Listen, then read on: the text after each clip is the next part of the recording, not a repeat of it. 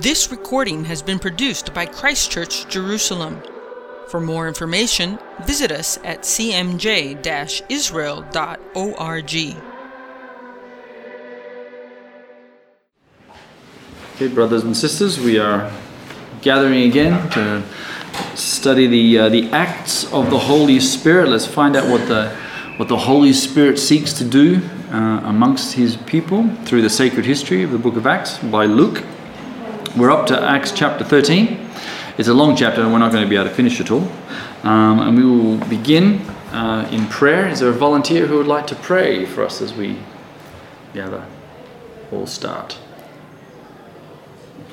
Yeah. Heavenly Father, we bless your name and thank you that we can again gather around this table, Lord God, to hear your word uh, taught to us. And, and we thank you for your Holy Spirit who does reveal things to us. And we do pray that tonight will be a special night as you reveal something to each one of us, Lord God, about what you have to say to the, to the early believers, Lord God, and, and now what you have to say to us right now. We thank you again that we can be here and bless Aaron too as he brings it to us. We thank you and pray in the name of Yeshua. Amen. All right. So from the handout, I'm going to just read the uh, notes from our study last week in Acts 12. So Acts 11 gives us the uh, success of the Church of Antioch uh, and the first community that actually is mixed of Jews and Gentiles. Yes? And it wasn't started by Paul, but by nameless apostles. Okay? So, following the, the, the various success of the growth of the early church or the Jesus movement, um, we call it the early church, but that really is uh, Ecclesia, Kehillah community. Um, some people sometimes just call it the Jesus movement and sort of formed a hierarchical structure yet. Following the success, persecution again breaks out, this time enacted under the King Herod Agrippa, who ruled from 41 to 44. Notice he is called a king and not a tetrarch, in the effect that uh, Roman rule here as, uh, um, as proconsuls had, um, had, uh, had stopped, and actually um, had, and Judea, the kingdom of Judea, had become a client kingdom of Rome, and they actually had kings. So we're back to having kings again. Um, Herod finds it politically popular with the temple elite to persecute the believers. At this stage, the opposition to the messianic movement is from within the Jewish community. Right? You know, the, the messianic movement is started by Jews and is also opposed by Jews. Okay, we haven't yet got state sponsored persecution from the Romans, will come later. Okay, we'll burn some Christians and throw them to the lions, but that will come later. James, the first of the apostles, is martyred, and Peter is imprisoned. Barnabas and Saul, who have been sent to Jerusalem with gifts for the poor, are not mentioned. All right, so James is the first of the apostles to be martyred. Peter's thrown into prison. Barnabas and Saul, at the end of Acts 11, have been sent to, to Jerusalem with gifts for the poor. Okay, why are they doing that? Um, because they were commissioned to do so, and in response to a prophecy. Right?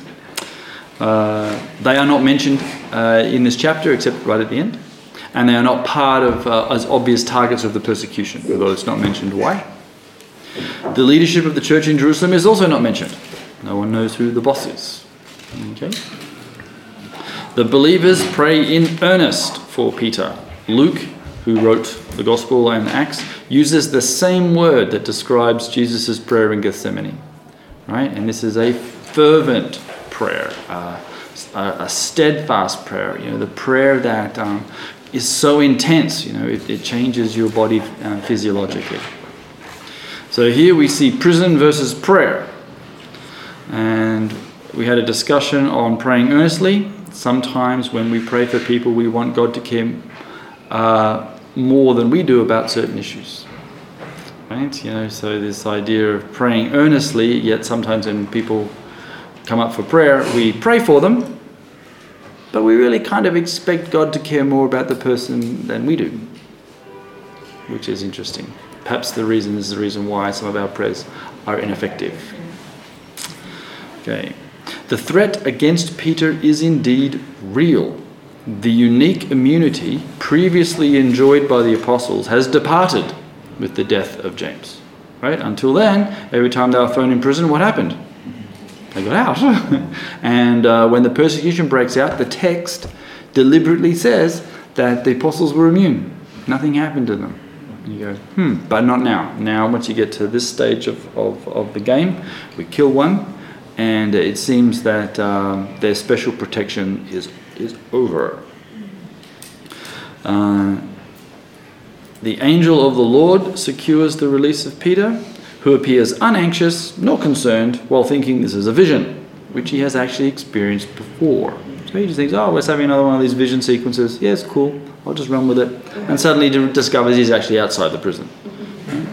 So note, James was martyred and Peter is rescued. Why? We don't know. Right? You know, you're in the same chapter. One hero dies. Hmm. Right? This is one of the guys, one of the big three, Peter, James, and John, up there on the Mount of Transfiguration, one of the inner circle. One dies, one gets saved. Text doesn't say why. Doesn't even ask the theological question, what's going on? Just, just, just it, this is, remember, the, the book of Acts is sacred history. It's just a history. It's a very holy history, mm-hmm. but it's not a theological text. Okay? It has some theology in it and creates theological questions, but we have to be very careful what, what it is we're asking, why we're asking them, and, and then acknowledge the fact that more times than not, our conclusion is going to be we don't know. But it is true. James is martyred, Peter is set free, and what and, and the odd thing is that still happens today. Does it not? Some people get healed and others die of cancer. Some people smoke all their life and the other ones will be dead by 21. And you go, it just, it's what happens. Once free, Peter goes to where he knows there are believers. He, he, the believing community uh, meets in the temple when there were got such large numbers of several thousands, but then during the week they're spread out. In this case, it's the house of Mary, who's the mother of, of John Mark and the aunt of Barnabas. Okay, this is actually a um, uh, family relation. So, guess who may actually be in the room? Barnabas. okay, remember Saul and Barnabas have actually showed up with the money from, from, the, from, from Antioch. That's what happened at the end of Acts 11. But we don't hear about them. They're not, they're not part of the, this, this story. So, yes, that's exactly right.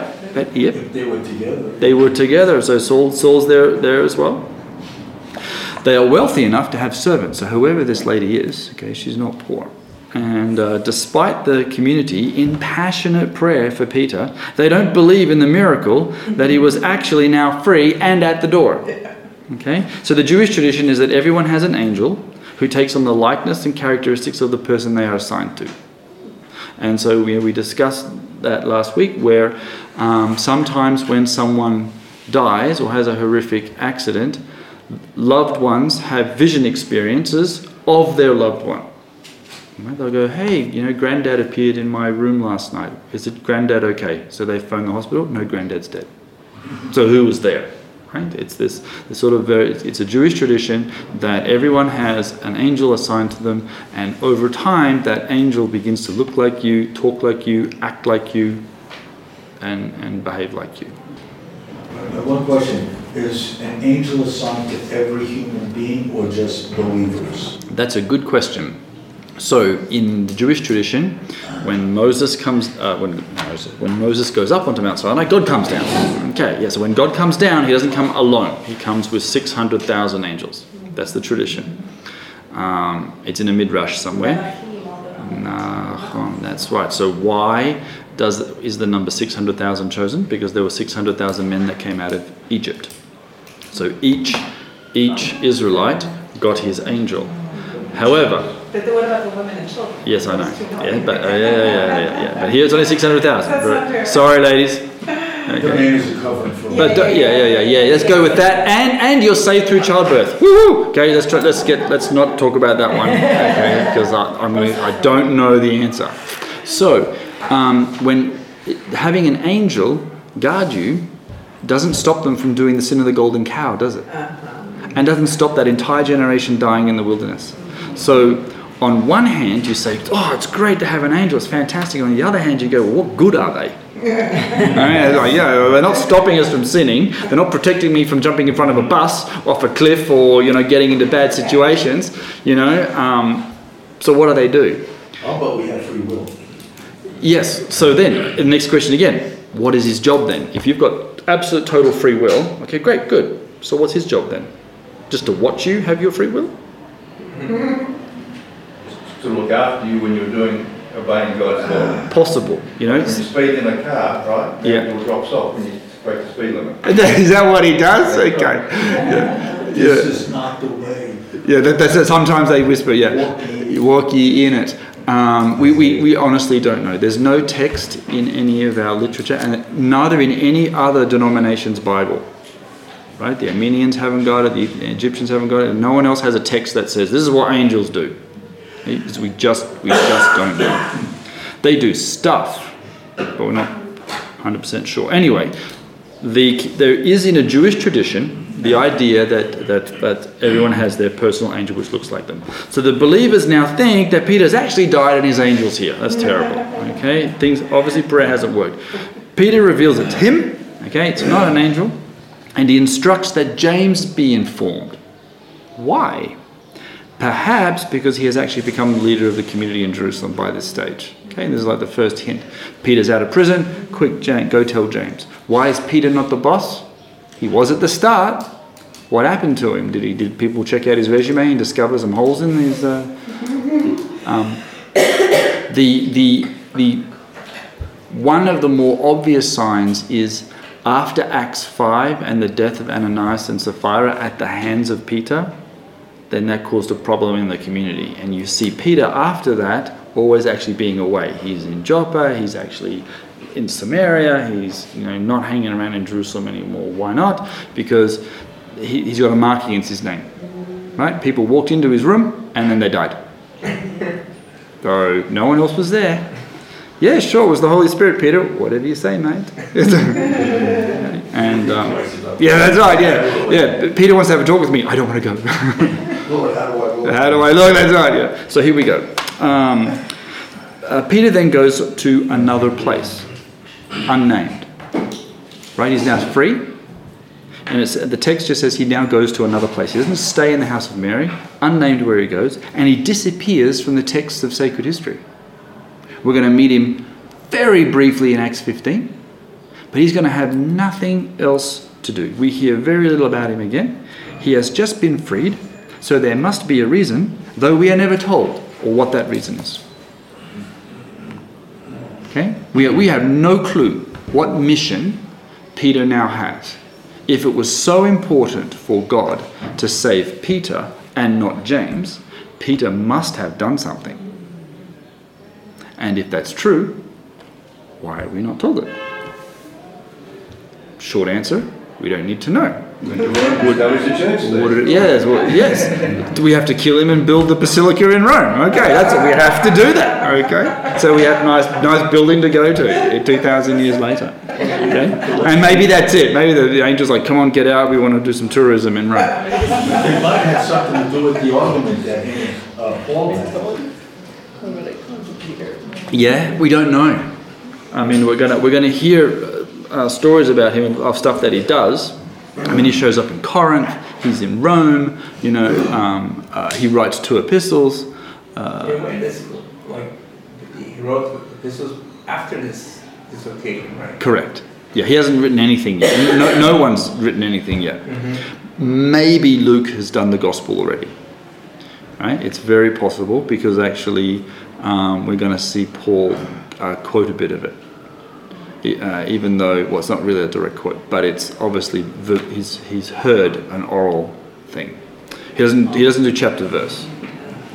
Okay. Because remember, the New Testament has, a, has, doesn't quote gospels right? And they don't quote Jesus. Like once you get into Paul, he doesn't say, you know, Jesus said this. He's, he's, there's a lot of I say this, right? Yeah, in, in, in, in Paul and Peter and, and in James and John and Hebrews. Hebrews quotes, they all quote Old Testament. Yeah. Right? All of it. What percentage? And they all quote Greek Bible. Every quote in the New Testament is Greek Septuagint. It, it's not Hebrew Masoretic text.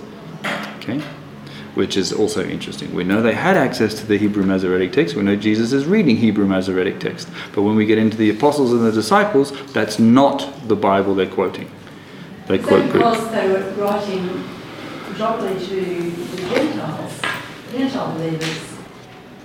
mixed communities. And the majority the major yes the majority of the jewish world did not read hebrew bible at the time of jesus. The majority of the of the jewish world actually wrote, read greek bible. Aramaic was a big player particularly in the east right? Because we had aramaic translations first but then later we have hebrew uh, we have greek version and the greek version was the most popular it's also the biggest. It's got more books in it and all those books have extra chapters right? So there's lots more detail. Um, and, and, and, and, and, and so and they're preserving a lot of stuff. Like um, how do you know any information about Hanukkah? If you don't read Maccabees. If you don't read the Maccabees you've got no information about Hanukkah. The Talmud has about one paragraph on it okay? And when you read the, the Jewish prayer book the prayer for Hanukkah is about six lines Okay? Yeah, in the Siddur. It meant very little stuff. It just says, Oh, we'd like to thank you for the miracles that you've done for us and our forefathers and brought us to this season. Amen. Like, cool. Doesn't, mean the, doesn't mention the Greeks, doesn't mention the time period, doesn't mention the dedication to the temple, d- doesn't mention oil, you know, nothing. But, uh, but here, but so, so it's, Greek seems to be the, the big one for the, for the world and it seemed to be the obvious choice. It's like today when we write commentaries, we all quote English. Right? The internet is English. It's just a just a fact of life. So anyway, so after having done this, Peter fades from from view. We have no idea why he's rescued. It's a great story, but we have not a clue why it's actually in our sacred history. Acts would be just fine without this story. That was a great story. It is a great story, mm. but it wouldn't change the, the, the message of Acts at all. Like it's not a pivotal story where you go, oh my gosh, you know, if we don't have Peter in prison and then getting out according to an angel and, and killing all the 16 of the guards and, and you know, the Bible's just not true. You know, it's, that's, that's not there. It's a little drama. It yeah, adds, it adds something, and for whatever reason, okay, Luke felt it very important to, to put it in there, particularly if he was there. Because according, uh, according to uh, um, Western tradition, he doesn't show up until Acts 16. But according to the Eastern tradition, the Orthodox, he's already there in Acts 11. Right? Why? Because he's from Antioch. So he, he once once once he's part of that community that's there in Antioch. In fact, according to the Greek Orthodox, he's one of Jesus' seventy disciples. So he's right there at the early movement, and so he's in Antioch. He's, he's he thinks Paul and Barnabas are just the best thing since sliced bread. He he follows along with them, and he starts uh, recording all the stuff that he sees. And in which case, if Paul and Barnabas and Luke are actually in that house, because it's you know Barnabas's aunt, Luke knows that, hey, Peter showed up. It was absolutely amazing. And we all thought he was dead and his angel. And so he puts it into the story. As opposed to, I heard a rumor, don't know why, but I'm going to just shove it in. Anyway, the next thing that we hear about is, a, is actually a piece of history. That is, Herod Agrippa has a death scene. Okay, so he started. The protagonist started the, the, the chapter with let's let's crush the Jews, uh, the Jesus movement, and then the end of the story is well let's let's kill this guy. Okay, so here's a which, and so what we did last week is we compared the Acts account to the more detailed Josephus account. So the death of King Herod Agrippa is actually recorded in much more detail by the historian Josephus Flavius. Uh, yes. Um, I, I, I did I did have it printed out, but I can find it for you. Okay. Kings always think they have the upper hand. Yes, anyone in a powerful position thinks that they're in a powerful position. And uh, the reality is that Herod dies when the church grows. Right? And that story has played out all throughout history. And um, fighting against God simply does not work. And uh, it doesn't matter who you are, whether you are the Chinese government, whether you are the fascist dictator of Turkey, it doesn't matter what you try and do, you will not stop the church. All you will do is make it grow faster. If you actually want to stop the church, and at this point Satan should stop listening, you want to make uh, your country really wealthy, and you want to have total freedom, and you want to. Oh, I'm talking about America here. And hey, sorry, yeah, hey, hey, hey, hey. Well, and or Australia, a bunch of pagans down there. Like, Yeah, yeah, send send missionaries now, please. Okay, it's uh, uh, really bad. It's bad down there. Um, but yeah, but if you just just leave the church alone, and it'll slow down. Okay, but uh, uh, push it push it to a wall, and it'll grow fast. And uh, you see that also here as well.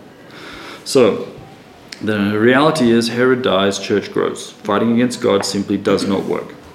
Now, Barnabas and Saul finally arrive. Now, note the word order so far of these two men. So far, it has always been Barnabas and Saul.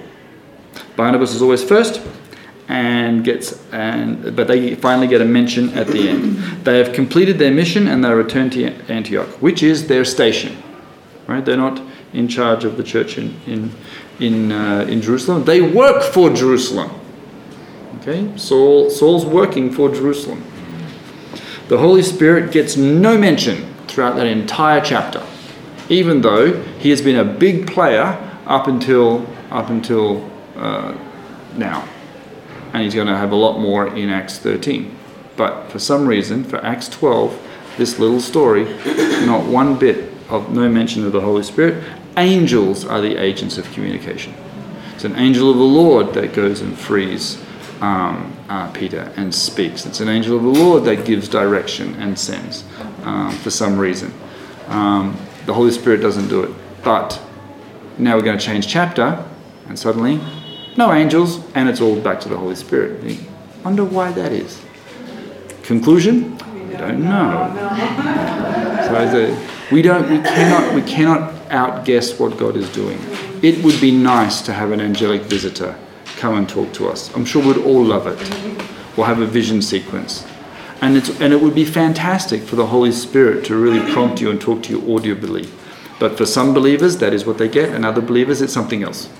And, and what we shouldn't do is we shouldn't sort of play favorites or, I mean, I'm sure Peter didn't say, oh, an angel, prefer to have the Holy Spirit talk to me actually. In fact, I've got the Holy Spirit, so why aren't you talking to me? Right? They're all believers, they've all got the Holy Spirit, but he's not talking to them. Okay. All right, so now let's uh, tackle Acts 13. It is a big chapter. We will not get through it all.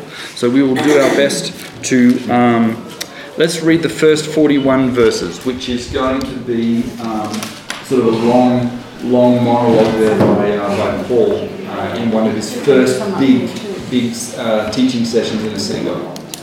All right.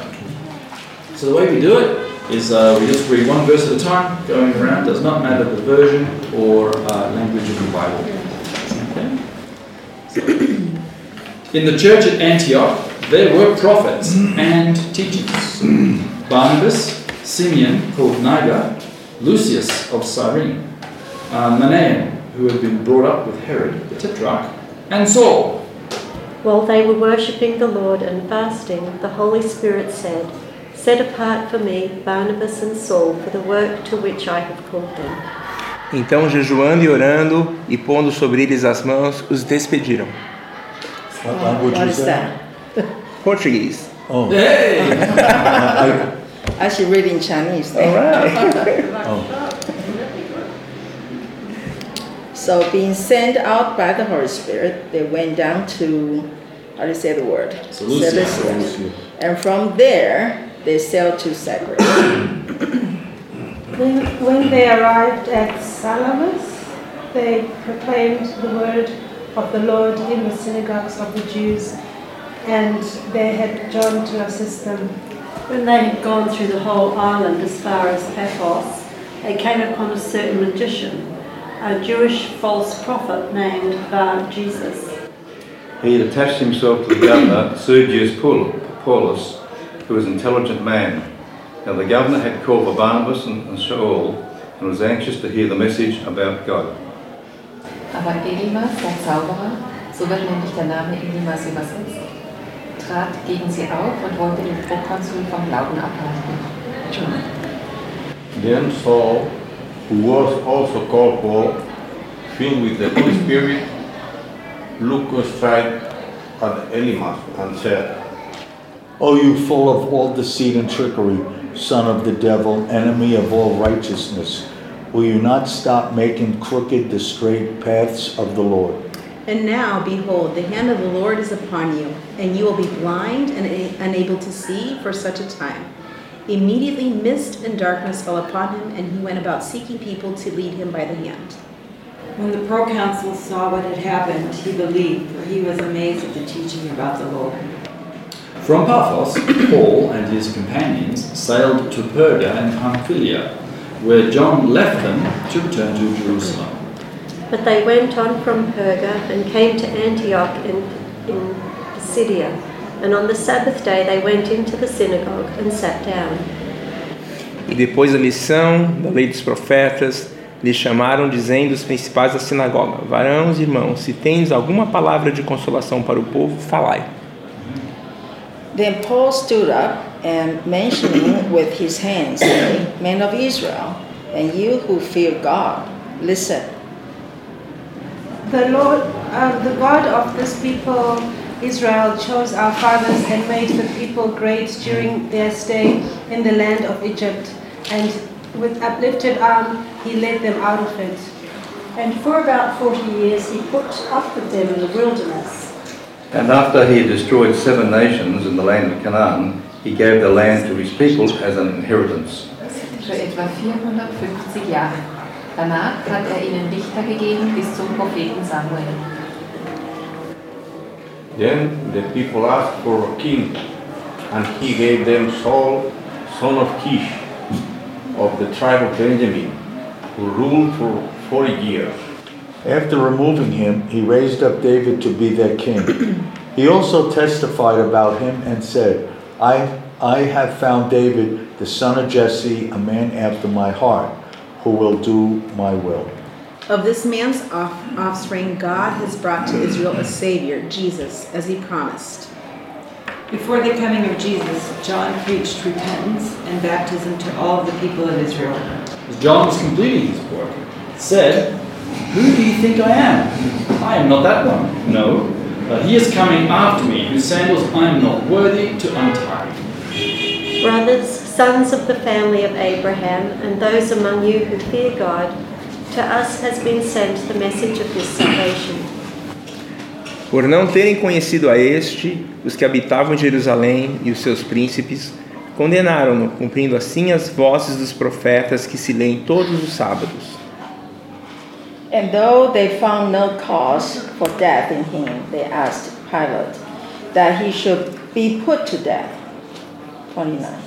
And when they had carried out all that was written of him, they took him down from the tree and laid him in a, ta- in a tomb. But God raised him from the dead. He appeared for many days uh, to those who had come up with him from the Galilee to Jerusalem, and they are now his witnesses to the and are now his witnesses to the people. So verkünden wir euch das Evangelium. Gott hat die Verheißung, die an die Väter ergangen ist, an ihren Kindern gesagt. We tell you the, God new, the good news, what God prom- promised our fathers. You have come.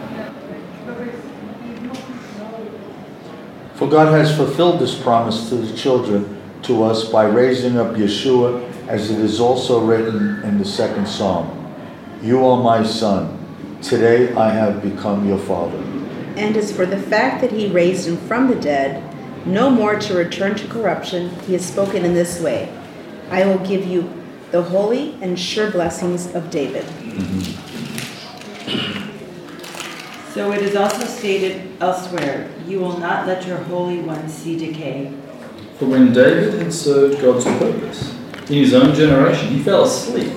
He was buried with his fathers, and his body decayed.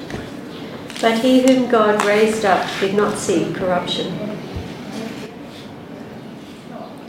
Seja-vos, pois, notório, varões e irmãos, que por este se vos anuncia a remissão dos pecados.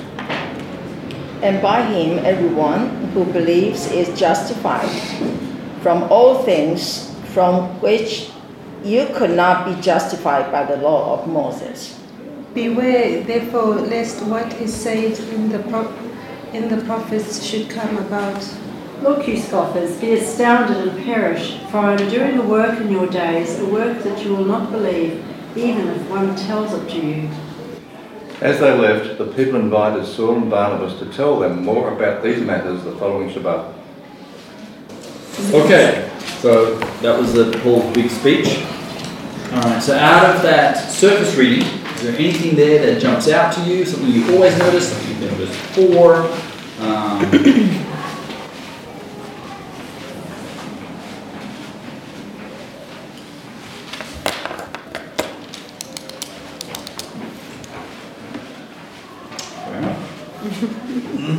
Well, now the leaders are being sent, they're being sent out from Antioch, Yeah. not from Jerusalem. uh, yes, yeah, the, uh, The, uh, the, the people, the Paul. yeah, yeah, what's Jerusalem doing? Hmm, we don't know. What was that question? What's Jerusalem doing? Alright, what's the this the the, the the the next part of the Acts takes off and we go, wow, we hear all these wonderful things about what Antioch has done. And so you can see that in the Orthodox communities, which is one of the big cities that, that, they have in the history of the church, Antioch. And, and why do they venerate Antioch? Because they say that's where it started. Yet they know that the church started in Jerusalem. But then Jerusalem stopped. Right? What, what, was it persecution? What was it? You know, um, we, we, go, we go back to Jerusalem for Acts 15. Yes, it's very important. Um, but what you tend to find is, is, is uh, where's the, the missionary push? It's Antioch. Like, where's the missionary push in today's world? Who's the country sending out most missionaries? China, Korea. I would say Definitely not Europe. it was definitely not Europe. US. But 200 years ago, It was. it was. Right, and so you see, as you go through history, there are these little periods where, you know, um, England was the shining light of world Christianity, right? They were keeping pure, they were, were cleaning up morality, they were sending out missionaries all over the place. Okay, prior to England, who was sending the gospel? Jesuits. As much as everybody likes to, you know, poke uh, at them, they are the ones that took the gospel. No one else was doing it. They went to the place. They built hospitals. They built schools. They built churches. Their missionaries got eaten by pygmies. Okay, They're, um, it's true. We have them in Brazil and Argentina. And- Pygmies or and Jesuits? we went to- Oh, okay. Okay. We have pygmy Jesuits. Okay, that's awesome. So, Jerusalem went introverted because of possible. Persecution. It's possible. It's possible that the, the persecution that we saw in, in 12 actually became quite effective. Not sure. Shut them down. Or they've actually got an internal problem still. And what's going to be the internal problem of Acts 15? We don't know. Circumcision party, which they thought they had defeated in Acts 11, which they do not. And what's Antioch got going for it? It's a mix. It's already a mix of, of Jews and Gentiles. They've already figured out how to do the Jew Gentile thing and put it into practice, and they've got it really going quite well. Jerusalem, once, once Paul and Peter leave, well, it raises its little head, and, and then do we go tell the Gentiles about Yeshua? No. So they end up forbidding the, the mission, which is a shame, right? And, Today, today, do they have much mix of, you know, Messianic Jews and Gentiles? Gentiles? Yes, absolutely. Most, most congregations are, are, are a good mix of, of uh, Very Gentiles. much so. Uh, there are a few that worship and do everything only in Hebrew with no translation, which means that those communities have a tendency to be m- more uh, Jewish. Um, and there's reasons for that. I might not think it's a good one, but there are reasons for that as to why they do that. Um, but it, it depends on But in Christ Church, you don't have the Messianic Jews coming here, right? We, there's, a, there's a Messianic congregation on Shabbat, Yes, there is. Yes. and it's, a, it's the biggest of the But they congregation. didn't mix together with you. What I'm saying, I mean, they since they are On separate yes, gathering. if we joined together, the building wouldn't support our sizes. Very happy to. Yeah, so Sunday's always full, not always, but mainly, and their congregation is always full. There's no no room. So we get together on um, festivals. So Passover, yeah, Sukkot and things. Uh, we'll do uh, functions together. Easter Sunday, okay, Resurrection Sunday is you'll always find the Messianics there as well, and it'll be a, both a Hebrew English service. So, um, which is always a delight if anyone's around in town. So let's have a look now at the text to see what was so good about our little friends there in, in Antioch. In the church at Antioch, uh, verse 1, there were prophets and teachers. There were probably other professions as well, but for some reason it decides to focus on these two groups. So there were prophets and there were teachers. What does that tell us about the world of the Second Temple period? Think about what that sentence just said. The prophets had changed their, um, the job description, what they did. That's a good question. There were prophets. Multiple. Yep. So, first of all, the first conclusion we have to come to is prophecy did not die. There is this thing that we think that prophecy ceased. You know, once we get to Malachi, you know, there's 400 years between Malachi and Matthew, and you know, nothing's going on, and uh, it's just a desert out there, and then thanks be to God, Jesus shows up. Um, but that's actually not true. I mean, Jesus did show up, but the other bit's not true. The uh, it, it's not a, a wasteland. In fact, it's a thriving uh, literary environment. Lots of books are written, more than we. Maccabees are there, Enoch's there, Jubilees is there, Adam and Eve is there. I mean, the, all different types of, uh, of material. And there are prophets.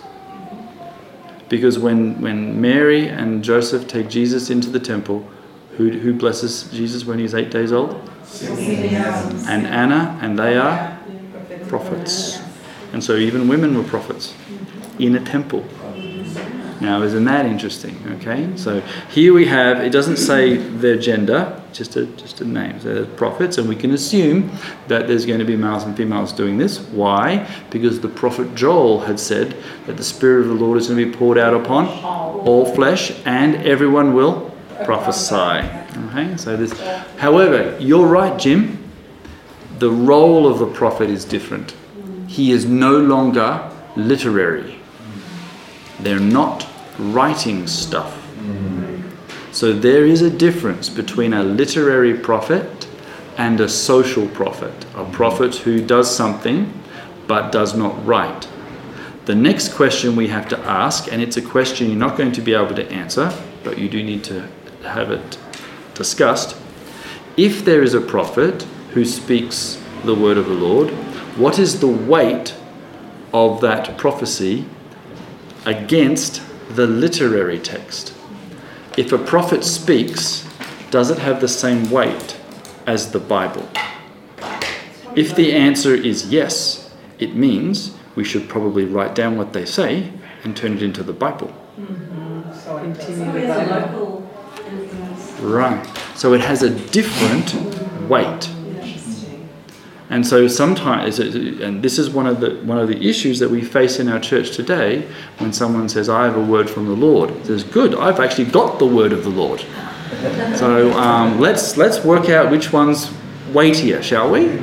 And some of us are concentrating too much on, I think, the wrong weight. I'm not saying the other weight's bad. I'm saying it's not as good. So that, but there are that they do exist. To deny that they exist is to deny what's written in your Bible. Okay? So here we have some prophets. They exist. What did they do? We don't know.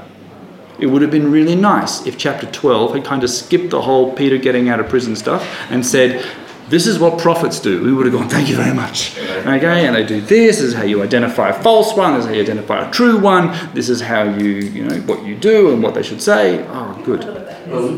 Yeah, that's right. Like, okay. Leadership has to judge it though, to make sure that it's in line with the written word. Yes, I would agree with you too, but unfortunately, we don't have a, a- a- a text that says this is how you, you do it. And- right? Like elders Yeah, have a list of things. Mhm. We don't have that for prophets. right. We don't have that. You know, yeah. Paul says, you know, when you're choosing your leaders, do this, but he doesn't say, and when you when you're trying to find a prophet, look for the following characteristics. Okay, you know, uh, they're poor. They're you know, they they, they That's why walk. we say camels Yes. grab the leadership. Yep. the. Leadership has to judge.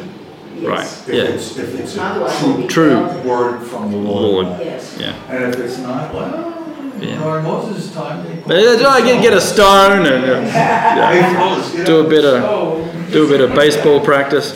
Okay, but they've got they've got prophets and teachers. Now then they give us a list of names. So we can assume that these guys hold some of these positions. Okay, so first of all, Barnabas.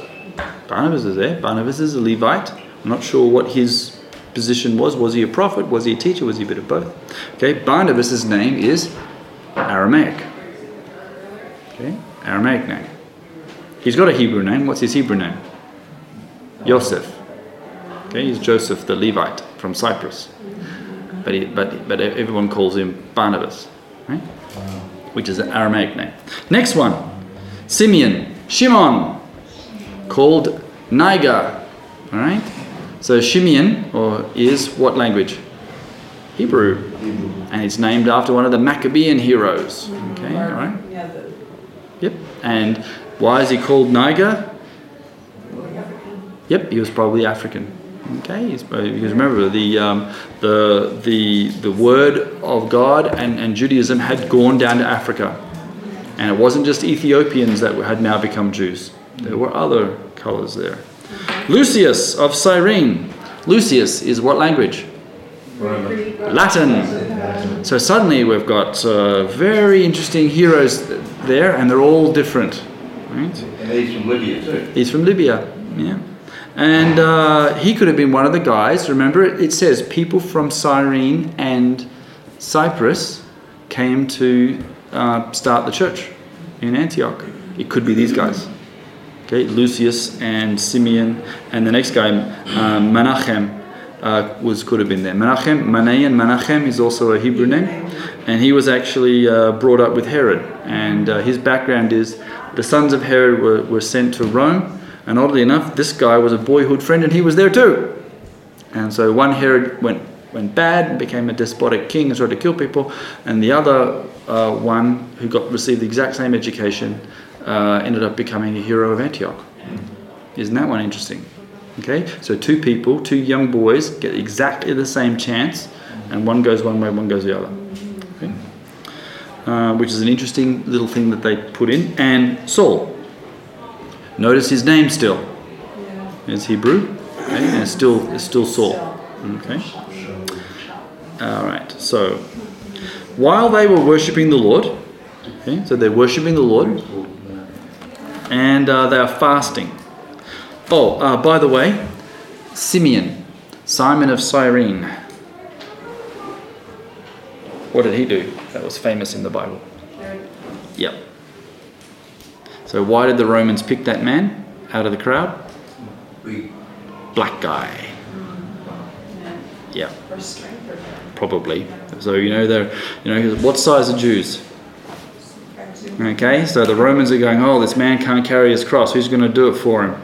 And there's this Hulk sort of standing there, and they go, you. and so you're like, what? What did I do? Okay, and, uh, or you just got born. You got born big, all right? So yeah, it could be that um, that he actually has the physique, all right? And and and so after carrying Yeshua's cross, he ends up getting getting in. hmm And then he ends up becoming one of the heroes. Okay, he's actually one of the teachers, or perhaps one of the prophets. Okay, we're not sure what his job description is, but he's there. He made the book. He made the book. Nigerian, yeah, yeah, Nigerian guy. Okay, or at least some part of Africa that they decided to, to name as, as that. Okay, which I think is great. Right. Yeah, but uh, you know, you never see that in the movie, do you? You never see the big black guy carrying Jesus' cross, do you? But wouldn't that make art different?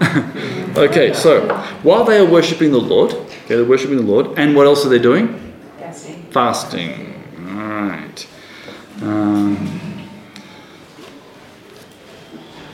the Holy Spirit said. So while they were worshipping the Lord, uh, does anyone have any different other trans- translations there for verse Three, verse two. verse two? Just says Serving the Lord. they're serving the Lord. So how are they serving the Lord? The the Greek is min- is they're ministering to the Lord. How do you minister to the Lord? Worship is one. Prayer and fast. Some other. What, how, how else do you minister to the Lord? Serving the poor. Correct. You serve each other. Yeah. So they are ministering to the Lord. They are worshiping the Lord. They're also fasting. But it's also the Greek also implies that they're, that they're also ministering to each other. Okay? And in that doing, in that in that assisting and assisting each other, they're also in a way worshiping the Lord. The Lord is being honoured. Um, so, if that's true, how should what should our attitude be to each other? The same. We should minister to each other, and by doing that, you will also be ministering to the Lord. Right? He who lends the, to the poor lends to the Lord. Yeah. But look after the household of faith.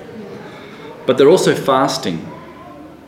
So when you know the early church, the early believers had a, had a, had a fasting was a very big deal as part of their community. In fact, when we when we read the early church documents, when they're describing themselves, like in the Didache, how many days a week did they fast?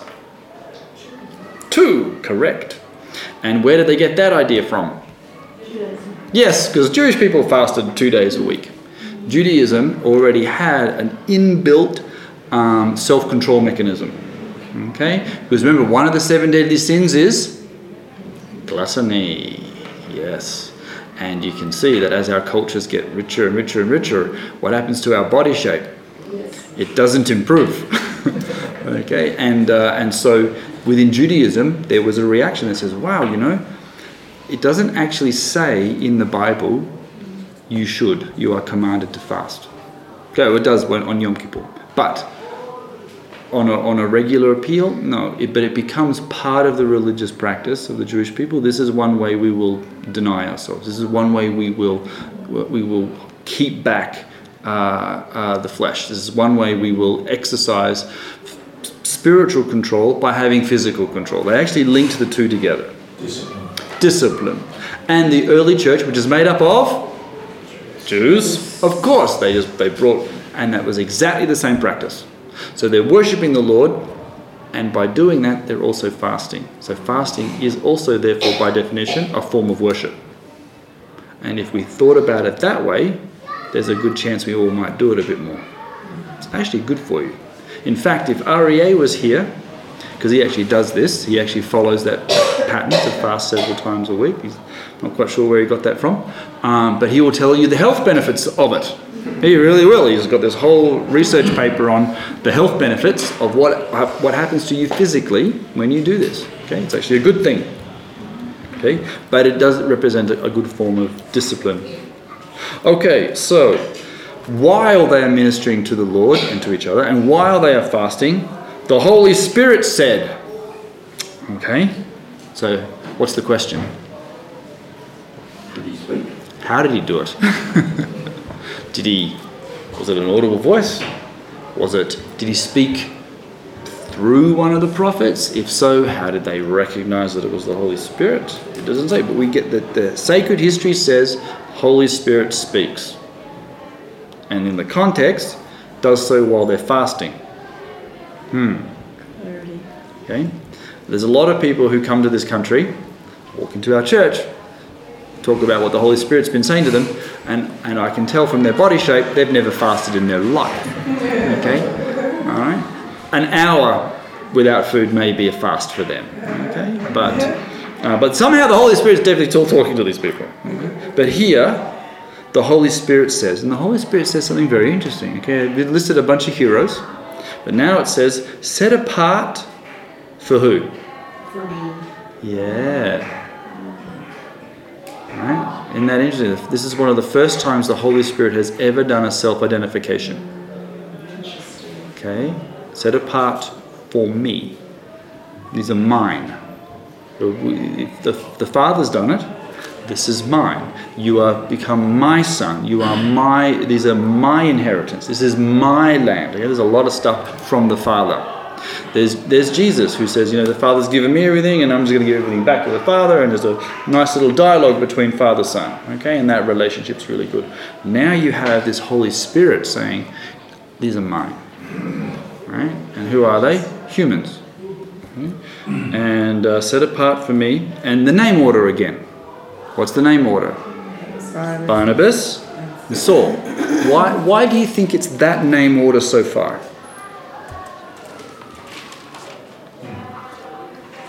Oh.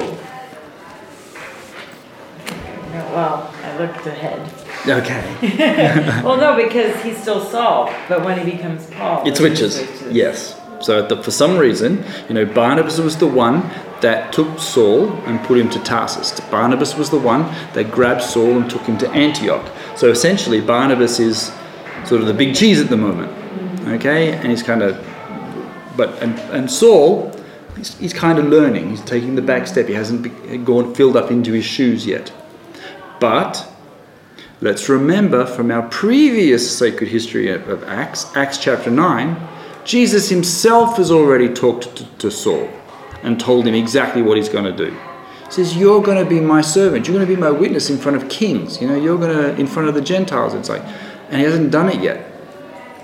But now all of a sudden, the Holy Spirit's come along and says, Okay, now get separate these guys for me. And it, and it uses that word, separate. What does that mean in its Jewish context?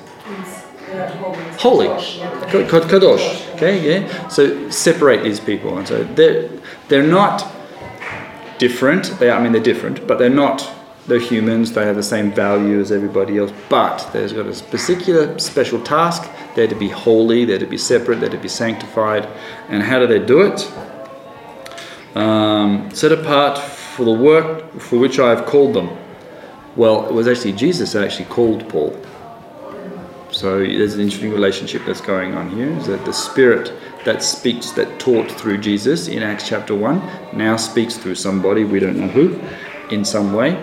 However, the community obviously recognizes that it is from the Holy Spirit because they don't argue, they don't have a, there's no debate, oh my gosh, do, do we really hear this? No, we want to hang on to Him. Um, so after they had fasted and prayed, so again, they, the, the prayer and fasting goes together. They placed their hands on them and sent them off. Okay, so um, what do we learn from that little bit of dialogue about the practices of the early early believers? being blessed. Okay, there's a def- there's, de- there's this idea of laying on of hands. Okay, um, has a strong Jew. Sorry. Yeah, a strong Jewish connection, um, and it stays in the church. And uh, the the idea of, of public that action of publicly uh, sending somebody out by the, the physical laying on of your of your hands. We've seen it in um, uh, in Luke four.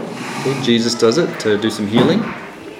Okay, we've seen it in uh, Luke in sorry Acts eight, where you you actually to get the Holy Spirit. Right, one of the ways to get the Holy Spirit is to get baptized.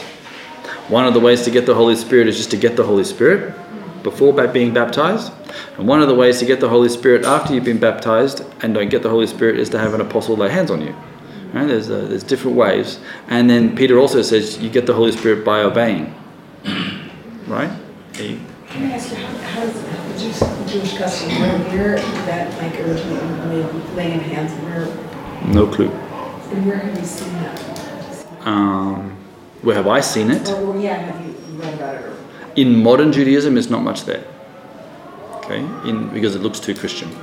Yeah. Yeah, remember, um, modern day Judaism is also a reaction to Christianity. And Christianity is also a reaction to, yes. So sometimes everyone's doing the opposite, not because they've actually read a text or, or had a tradition, but they really looked at somebody else and go, oh, we, they're doing that, we shall do the opposite. Yeah, and, like, and that's not fair. That's actually a poor way of doing theology on both sides of the fence. Um, but it is in it's in older forms of Judaism. Um, the pour- it's the same as the pouring on of oil. Why would you do such a thing? Okay, the sort of the idea of uh, yes, yeah. Like in uh, in in, uh, in in Christian tradition, in, in, in, in Orthodox tradition as well, you lay on hands for a variety of different things. You know, for baptisms, for uh, for, for ministering to the sick, for sending people out for ministry, for um, uh, ordaining people, and then when you get to the rank of bishop, you know, um, only bishops can ordain other bishops, and you have to have three of them minimum, right? And, uh, and there's interesting pictures on the internet of all these people sticking their hands out in massive semicircles. Yeah, it's very, uh, it's a very, very powerful thing. Yes, and there's some Greek word for it which I can't remember right now. Um, all right, so. Uh, so they placed their hands on them. Who are the them? All these guys, no? Yeah, it's so Barnabas and Saul. Yeah. Who else is with them? Simeon, these guys? No? No, John's there, but he doesn't say that, does it? The Holy Spirit doesn't say, "Set apart for me Barnabas, Saul." Oh, and that guy called John. Would be great too. Thanks. He's, oh, but he's there, isn't he? there, but he's probably not given the same level of authority or um, ordaining. Something. He's not listed as a prophet or a teacher. He's not listed as a prophet or a teacher, and it, and when it says the them, we assume it's just Barnabas and Saul, Oh. but it could have been more. It, it- Luke could have been there by now, especially if you're running from the uh, Acts 11 Orthodox side of life.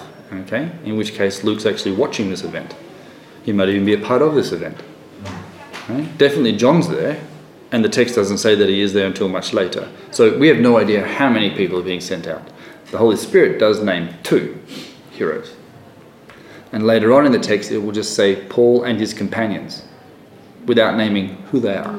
Right? Uh, So sometimes, um, and, they're, and they're good guys. Like you think about it, one of the unnamed guys writes a gospel. Okay, yeah, which is pretty cool. Um, anyway, all right.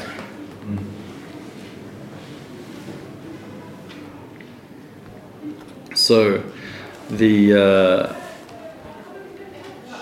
verse four, the two of them, right? He just says the two of them, but who else is definitely there? John. John, but he's not included right now. The two of them sent on their way by who? So, how'd the Holy Spirit do that? What he'd already said, what he'd already told them, setting apart, is probably. Ha- like it, the text says, the two of them sent on their way by the Holy Spirit. Practically, physically, what actually happened? Who sent them out? The church, yeah. The Holy Spirit works through the church. community.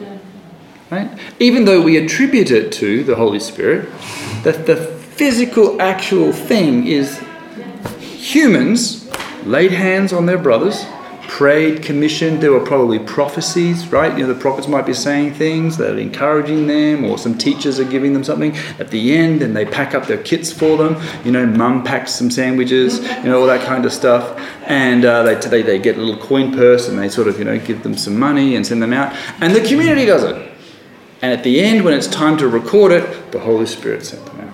But it was actually physically us. Now, isn't that a great privilege, isn't it? That the things that we're doing when we're supporting and loving each other and, so- and doing that kind of stuff, we're actually the instruments and hands of the Holy Spirit. Which is the Holy Spirit is working through a community. So already from the first four verse, verses, we can see that the Holy Spirit speaks, the Holy Spirit calls, right? He, right? He these are mine. and He has ownership, and the Holy Spirit works through a community and sends people out. Uh, in this case, we get these uh, these two, and they go down to Seleucia, and uh, they sailed there to Cyprus. So Seleucia is the um, the port town. That's not too far away uh, from Antioch. Okay, now what did they do at Seleucia? Most likely, text doesn't say. It just says they went to Seleucia. Okay, and they were there for a week. They were there over the weekend. On Shabbat, they went to a synagogue. It doesn't say. Right? Yeah. Mine does say. Mine does say. What does it say? They began to proclaim the word of God in the Jewish synagogues. Oh yes, that's when they get to, to Cyprus. But but the first thing is says they went down to Seleucia. Oh, yeah. That was, I was ahead, excuse me. Yep. So that's the port town, and we are told nothing of what they do. But of course, this is Paul and Barnabas here. You know, they're going to do something. Okay. Could you imagine Paul saying nothing? All right. It's like Let, let's let's grab a coffee. I'm going to wait for a boat. It's a, a big one would be really nice, please. I get seasick. Keep falling off these things. Um, you know, is is uh, we're not told, and that's what that's the interesting thing about sacred history. We say, "Oh, I'm going to I'm going to read the history of the church." Kind of, but it's, it's certainly not a complete history. It's still being written. It's still being written, yeah, and and large parts of it are not part of the text. They're just not there, and that's okay. What is there is obviously very important because it's called sacred history, and so we have the opportunity to study it and learn and digest, and uh, and use it as as an example of how perhaps we should or should not behave. Okay, so uh, they, they they catch a boat and they sail to Cyprus. Why Cyprus? It's close. Close. Okay, it's close. Right, there's a Jewish community, big Jewish Okay, community. why, did, why didn't they go north to Tarsus? Because of the synagogues in Cyprus, the big Jewish community. Okay, we, there's no, there's, we have no reason, we, that it doesn't say. Or, we- why didn't they head east? Right? You know, the- the- it doesn't say the Holy Spirit told them to go to Cyprus. They had a word of the Lord, let's go to Cyprus first. You know, um, They might have done, of course.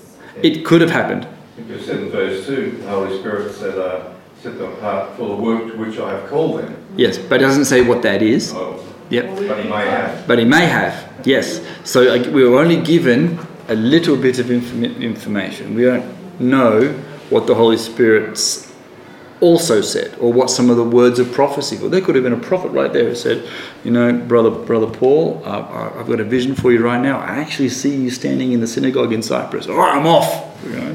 But we don't get that bit. Okay. Um, who who lives in Cyprus? Yes. He was a landowner of Cyprus.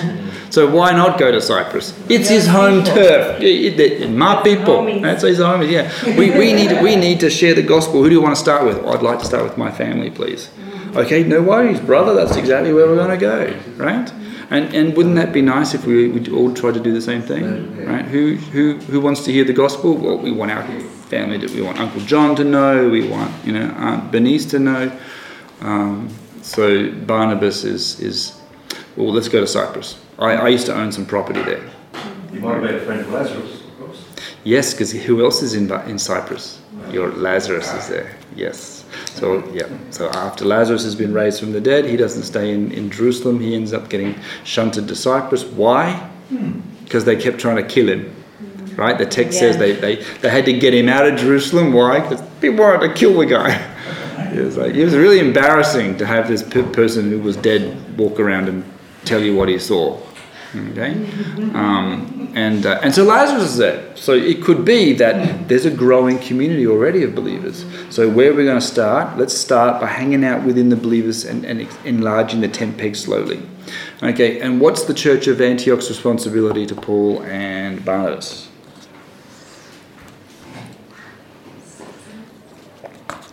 So the, the, the, the sending church. What is the sending church's Sustenance? Support? Like This is- money, monetary? Yep, and I'll pay for it. Yep, and uh, and so they, they raise money to support the brothers in in uh, in Jerusalem, and here the Holy Spirit said you need to send out Paul and Barnabas, and so if you heard the Holy Spirit say you're going to send out Paul and Barnabas, their responsibility now turns into what? How we are going to support this. It's not a case of okay, Holy Spirit. I guess you'll just rain gold on them, right? Uh, we will. And so this community had jobs. You know, uh, they worked. They had their own continued. They grow well in Antioch. Okay. And uh, later on, they're going to uh, uh, have a thriving community with um, Thomas. He's also going to show up there, according to their tradition. Okay, on his way to India. He, is he a friend or a cousin? Who's this? Thomas. The um, Thomas, the, the disciple. Um, he's a, I don't think he's any family relation to him.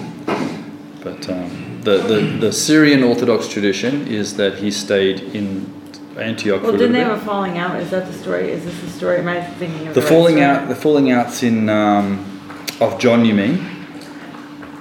Yeah, John, John, John Mark, and, and Paul have a have an issue, and then Barnabas and Paul have an issue. I thought Thomas had an issue. Uh, he's the he has several issues, but uh, he, he has the, he gets unfortunately given the doubting Thomas image. But remember, he was the one that said, "Let's go to Jerusalem and die with him." Right out of out of all the apostles that speak. Okay, James and John, they do the dumb stuff like, "Can I please sit at the, your right hand?"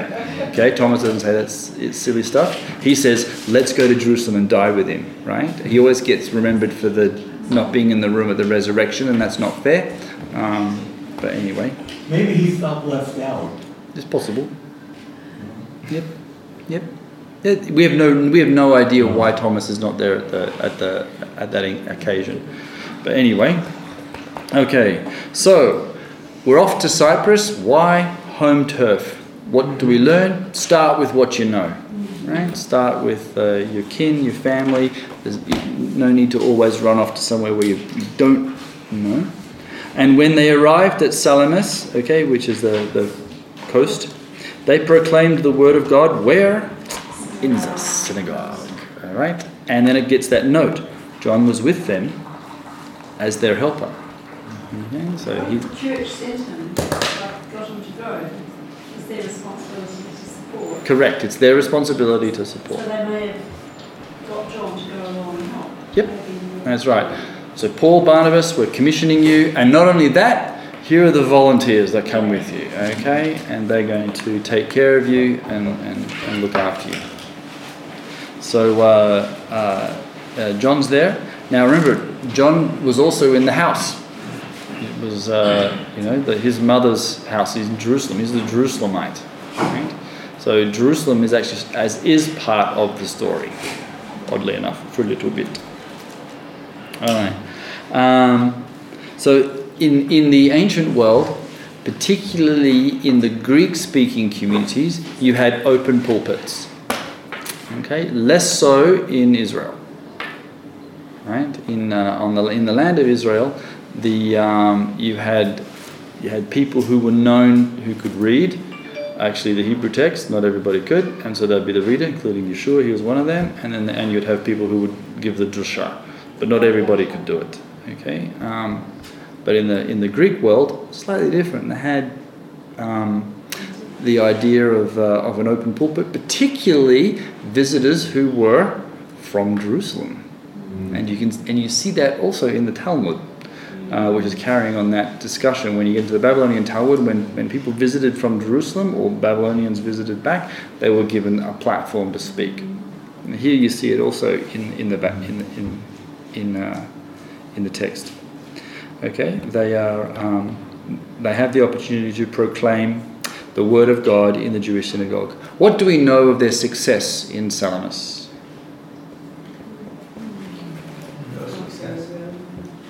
It doesn't say anything, does it? Yeah, we get we get. We don't, there- there- there's no, and there was an outpouring of the Holy Spirit. You know, everybody got baptized. The word of God, you know, came to people. We saw that in Acts chapter ten. Okay, Peter walked into a house, started speaking. Bang! Everybody gets the Holy Spirit. Okay, Paul walks into a synagogue, starts speaking, and at the end, John goes, That was there. "You bombed, man." Okay, it's like, okay, I'll do better next time. All right, but that was really bad. you know, um, we, we don't know. But it is interesting that the text is there and then gives you no no clue whether it was a success or not. All right. It wasn't successful because it didn't say right? Sorry. Apparently, it wasn't successful. Yes, it's possible that it, it wasn't. Yeah. In other parts of Acts, it'll it'll it'll say that he had no success and he wants to leave, right? Yeah. But here you get nothing.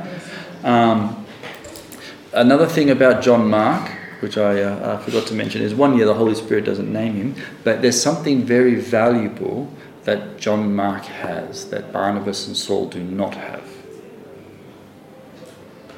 What's what's he got? He's a witness. He actually saw it. He actually was there. He was actually listed as one of the guys who ran away. Right? And the, the one who ran away naked, John Mark, uh, in the, when they come to arrest Jesus, there's a little incident, just says one guy ran away. That's him. All right? And so he's actually in Jerusalem when they crucify Jesus. He's there, Passover. Why do we know that? He's got a house in Jerusalem with his mum. And, uh, and then so they also see the resurrection. So he's, he sees Pentecost. He's seen the fire on the, on the head. He's got the Holy Spirit himself. He's seen it. He's probably talked with the resurrected Jesus. I mean, so has Saul, but you know, Barnabas hasn't. Um, uh, and but uh, Paul probably saw it too, right? Because he was there. He was not a believer, but he. it's possible. Yeah, it's possible. Yeah, we're, we're not sure. But he also gets this vis-a-vis. He's, he has a d- discussion with Yeshua as well, um, uh, with in Acts uh, when he has that vision sequence on his road to Damascus. But but here, if we're going to talk about the resurrection, it's kind of cool to have a guy who actually saw it, right? So he's actually a really valuable helper. Okay. So whether he gets the lay on hands bit or all that kind of stuff, we don't know. But he actually is he's a, he's a good guy to have around, right? And in some parts of the text, Paul is going to say, and these are our witnesses. Right? And, and it could be that it, he would have been pointing to them as they sat down next to him in the synagogue and say, When I finished talking and we're all having coffee after church, go talk to these guys, okay? Because they physically saw it. They're very valuable one of these guys around. All right, uh, then they travel through the whole island. I mean, how big's the island? Uh, until they come to Paphos. And what do they do here? Uh, we get this interesting encounter with magic, right, which does exist. And in this case, who is it? Who's the magician? Jesus. Bar Jesus. Okay, or he's actually got another name. He's got a, uh, uh, an Aramaic name, Elymas, or Elimai, Elimai, Elimai, Elymas in, in Greek. So he's a sorcerer and he's a false prophet. So he's both magical and false. And his name is uh, Bar Jesus, the son of, what does Yeshua mean in Hebrew? Salvation. The son of salvation. That's who he's calling himself. That I'm the son of salvation. You know, and he can do his magical tricks and whatever. But he's um, and in, in in Jewish tradition, they really did believe in magic. And where did magic come from? Babylon, Egypt. Sorry. Egypt. Even before then, I there's magicians in Egypt, and they can perform miracles. Right. The first two plagues can be performed and redone by the magicians of Egypt. Before that, before Egypt. Mhm. It's a Jewish tradition. It's not in our Bible. It's in everybody else's Bible. um, it was the angels in the book of Jubilees and in the book of Jasher and in the book of Enoch. Uh, it will describe that when the angels came down in Genesis chapter 6, they taught, not only did they interfere with women, um, but they also taught men. And one of the things they taught men was magic. And so that's how the witch of Endor can summon up a, a dead spirit of Samuel. How can she do this? Because she was taught this and uh, taught this by angels.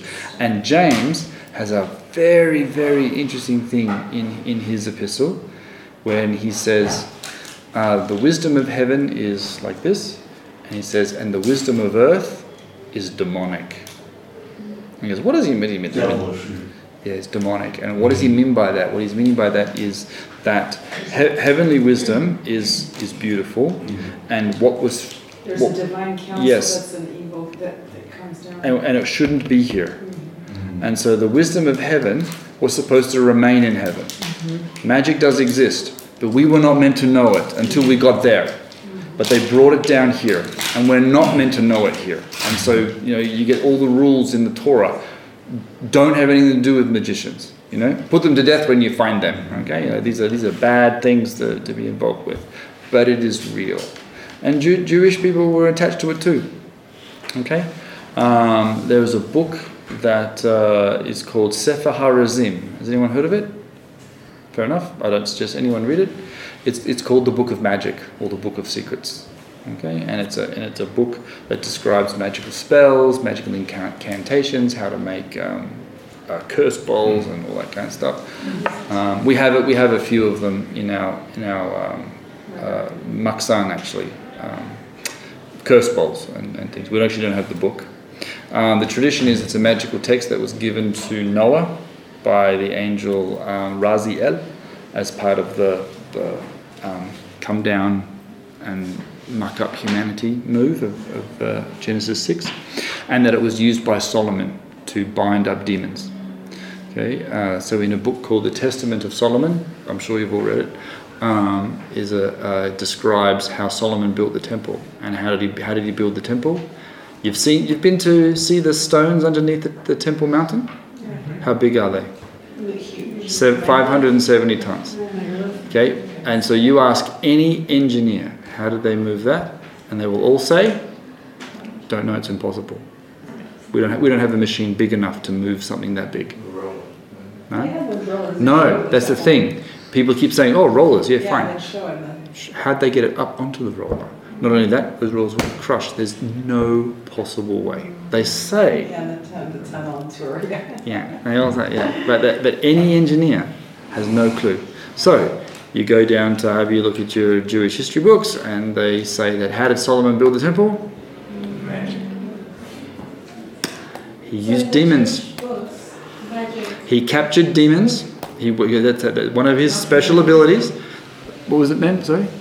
So you're saying in the Jewish uh, books, like in the Jewish Bible, magic was good as well? No, no, no, no, no, no, no. Magic is bad. These were fallen angels. These are fallen. No, these are demons. Not not fallen angels. The the fallen angels uh, get captured according to. Um, they're captured by Michael, okay, and imprisoned.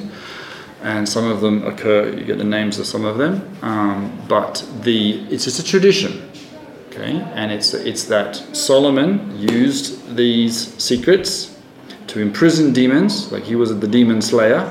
And what he would do is he would make them work for him, right, as slaves. And he would make them move the big stones. That the big stone Solomon built? You're talking about, where, did you get the weight from, Solomon? I don't know. It's 500. Yeah. It's like in the Western Wall, where there are big big stones there. Yeah. So it was Herod, that wasn't Solomon. Uh, yeah, but uh, that's the, they were talking about the, those stones for Solomon's temple were, were done by demons. And you can see that. You think that God is the one who initiated the building of the temple, right? Correct. How, how could that be?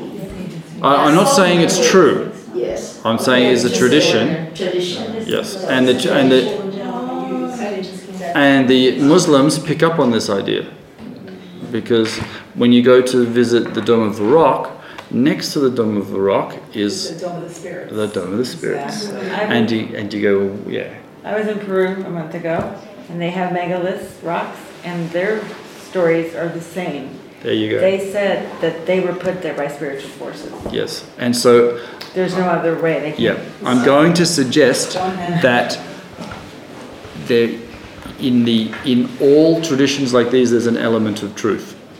And what does what does Solomon end up doing? What does what is his end? He starts off great. What's his end? He's he's an idol worshipper by the end. Okay, correct. And so you have a you have a discussion in the Talmud that talks about. Um, uh, first of all, it says that when you build a sukkah, you're waiting for the seven holy shepherds of Israel to come and join you. Solomon is not one of them. It ends with David. And the other thing is, the following people have no place in the in the world to come, and it'll list people like Ahab, I think, and Solomon. And that's one of the big tragedies is that the guy who built the temple Yes, and ask for wisdom. Yeah, so we have be So we should have asked for wisdom and not use the demons to build it. Who knows? But the point, the point is, I, I mean, it's just a tradition, guys. It's a tradition. But the point is, Jewish magic is alive and well. They had it all the way back from Solomon and, and beyond. Okay, you had the witch of Endor, you have all these magicians and things. And, and, and when you get into the New Testament, Jews are still messing with magic. Okay, not all of them, of course, not all of them. You know, we haven't encountered any of these guys in the temple area. Okay, but you do find it on Cyprus. And it's not there today because Kabbalah Correct. Dabbles in It, dabbles it does. Not all of it, but when you start, when you go into some of the Kabbalistic stuff and they started to get into the tenfold spirits of God, and you go, really? And you're worried about me being Trinitarian? Oh my gosh.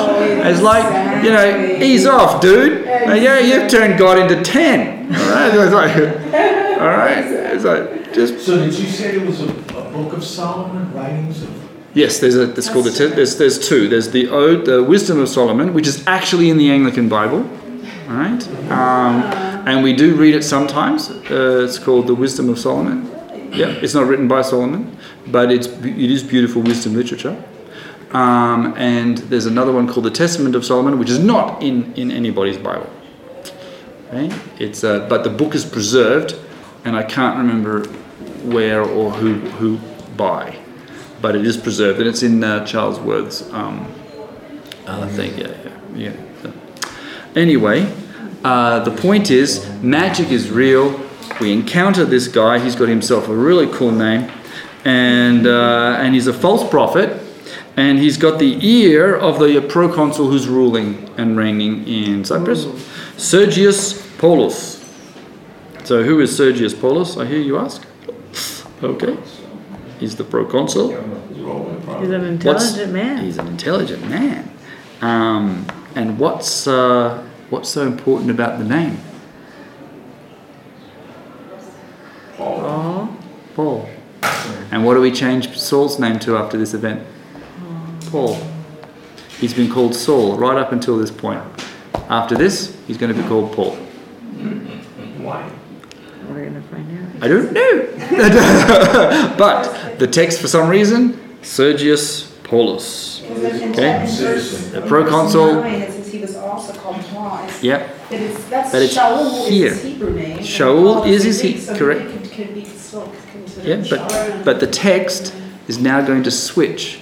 It introduces Yeah. his proconsul. Saul's going to talk to him. I don't know, and then it's going to say, "Hey, we got a Paul too." Yeah, It might have been good Thirteen. to remind them that he is a Roman citizen. yeah, yeah. So he uses, switches to his Roman name. Such as his Roman name or whatever happens. Yeah. Shortens it from Paulos Yeah. to Well, it's shortened here, but. Number nine, yeah. Yeah. Paul is, policy yeah, to, and shorten to Paul. yeah. in English it is. So this this this proconsul has heard of Barnabas, and note the word order still has sent for Barnabas and Saul. He's heard of them, so they've arrived. They've been doing their teaching thing. They're in the synagogues. There's a, there's there's this Roman proconsul who's hanging out with Jews. He's himself a Jewish pro- false prophet, so he kind of likes the Jewish wisdom. He might even be a God-fearer himself already right? But he's definitely attached to, to people with wisdom. So he summons them. And uh, but this guy Elymas, okay, now it gives you his Aramaic name. Elymas in Aramaic means wise magician. Okay, so it's probably more like a title than actual name. Okay, Bar Yeshua might even be. Is it's also probably his stage name. Okay. Um, uh, but Elymas the sorcerer, for that is what his name means. Okay, yeah, Elymas, uh, wise magician, opposed them and tried to turn the proconsul from the faith. What does that mean? What was the proconsul doing? He was, he was trying to become a believer. Okay, so he probably was a God-fearer. He's like, oh, this guy's are going to tell me about the Messiah. I hear about the Messiah every, every Shabbat when I'm in, when I'm in there. Um, I'm going to listen. The, the, the sorcerer is like, oh, I'm going to lose my money bag here. I've got to stop this. So he's doing something. Um, and then it says, and we'll, and we'll sort of finish with this one. Then Saul, who is also called Paul, because we're talking to another guy called Paul. Okay, Paulus is Latin. Okay, um, filled with the Holy Spirit, looked straight at Elymas and said, Whoa, here we go. You are the child of the devil and an enemy of everything that is right. You are full of all kinds of deceit and trickery. Will you never stop perverting the right ways of the Lord? Now the hand of the Lord is against you. You are going to be blind, and for a time you'll be unable to see the light of the sun. Okay, so another reference to the Holy Spirit. In this case, Saul is filled with the Holy Spirit. What does that mean? Was he not filled with the Spirit before? He's given a real measure of the Spirit to deal with the situation at that time. All the words tumbled out of him, sort of thing. Right, but what does the text say? The text say Filled. filled with the Holy Spirit. So what does that mean for us? This is sacred history. How's the Holy Spirit working? What's the Holy Spirit doing? The heart, or coming from the heart, like, I mean, deeper, like more, So here's the scenario. Got ourselves a guy who wants to come to faith. So take it, he want, trying to come to faith. He's got an agent working against him trying to come to faith. We've got ourselves a hero who's now been commissioned by the Spirit. We have no idea if he's been successful yet. He might have blown it. And the Holy Spirit might be th- saying something like, I've got to give this guy some help. Okay? And so what does he do? But he's already got the Holy Spirit. So if you can have the Holy yes, you can have more. More. And so if you, if you know that you can have more of the Holy Spirit, what what do we want? More of the Holy Spirit. Yeah. Yes, we do. Yes, we do. So it's like turn up the gauge. Turn it up. And so yeah, some people will say, you know, do you have the Holy Spirit? And and and the answer is yes. Well, do you speak in tongues? Do I have to? Yeah, see, there you go. And it's like, hang on, because here is now full of the Holy Spirit and he does not speak in tongues. Right? Some people do. There are times that we've seen in the book of Acts, they were filled with the Spirit and they did speak in tongues. That's a gift. And there, yes, a gift. And there were other times they were filled with the Holy Spirit and nothing happened. And but here again, Paul, who has the Holy Spirit, he's been baptized. We know exactly what's happened. He's spoken with Jesus. Okay, now he gets filled with the Holy Spirit, probably not for the first time, and definitely not for the last time. And bang, he confronts the enemy directly, very powerfully, tells him exactly who he is. You're the enemy. You're working against the Lord. The Lord is trying to bring this guy to faith, and you are the you are a son of the devil. I know exactly who you are. And then he gives him a special curse. What's his curse? Blindness. Blindness. Why blindness? So that he can see eventually. He was trying to blind the proconsul. What's his punishment? Everything, beginnings and ends, always occur in the same way, and then and that's that's the way it works. You're trying to blind him from the truth. You are now blind. And yeah, and bang, we're Paul done. knew what it was like to be blind. He wanted That's it. Yeah, that's right. Yeah, I've had this. Yeah, okay, I know exactly what this is like. You get it too, and you're not going to like it. Okay. All right, and uh, you have to smell your food for the next few days, buddy. So um, we'll pick it up uh, uh, there later. So. Um, so what happens uh, towards the end? Immediately mist and darkness came over him. He groped about, seeking for someone to lead him by the hand. And when the proconsul saw what happened, he believed. So the end result is yes, the leader of uh, Cyprus becomes a believer. So you just imagine that they go, you know what? There's a really cool bishop in this place. His name's Lazarus. You're going to love him. Okay, you're going to get you to meet together. Um, And John high and uh, and John's like, yes, yes, yes, uh, and they go, thank you for being around. You were great. You were really good. Yeah, yeah. I'm glad you're here. Um, we have we have we have no idea, but you know, there's there's a, there's a believing community on the island. There's actually including some high-end players now. Uh, Lazarus is there. This proconsul is there. Uh, at the moment, Saul and Barnabas are there. Cyprus is you know a place to be uh, in in in the, the emerging emerging community. Okay, all right. So um, great, good. Thank you very much, guys. Thank you for listening. If you've been blessed by this teaching, let us know by leaving a comment on our Facebook page or leaving a review in iTunes. You can offer practical support to Christ Church Jerusalem by clicking the Donate Now button on our Facebook page. Thank you and blessings from the City of the King.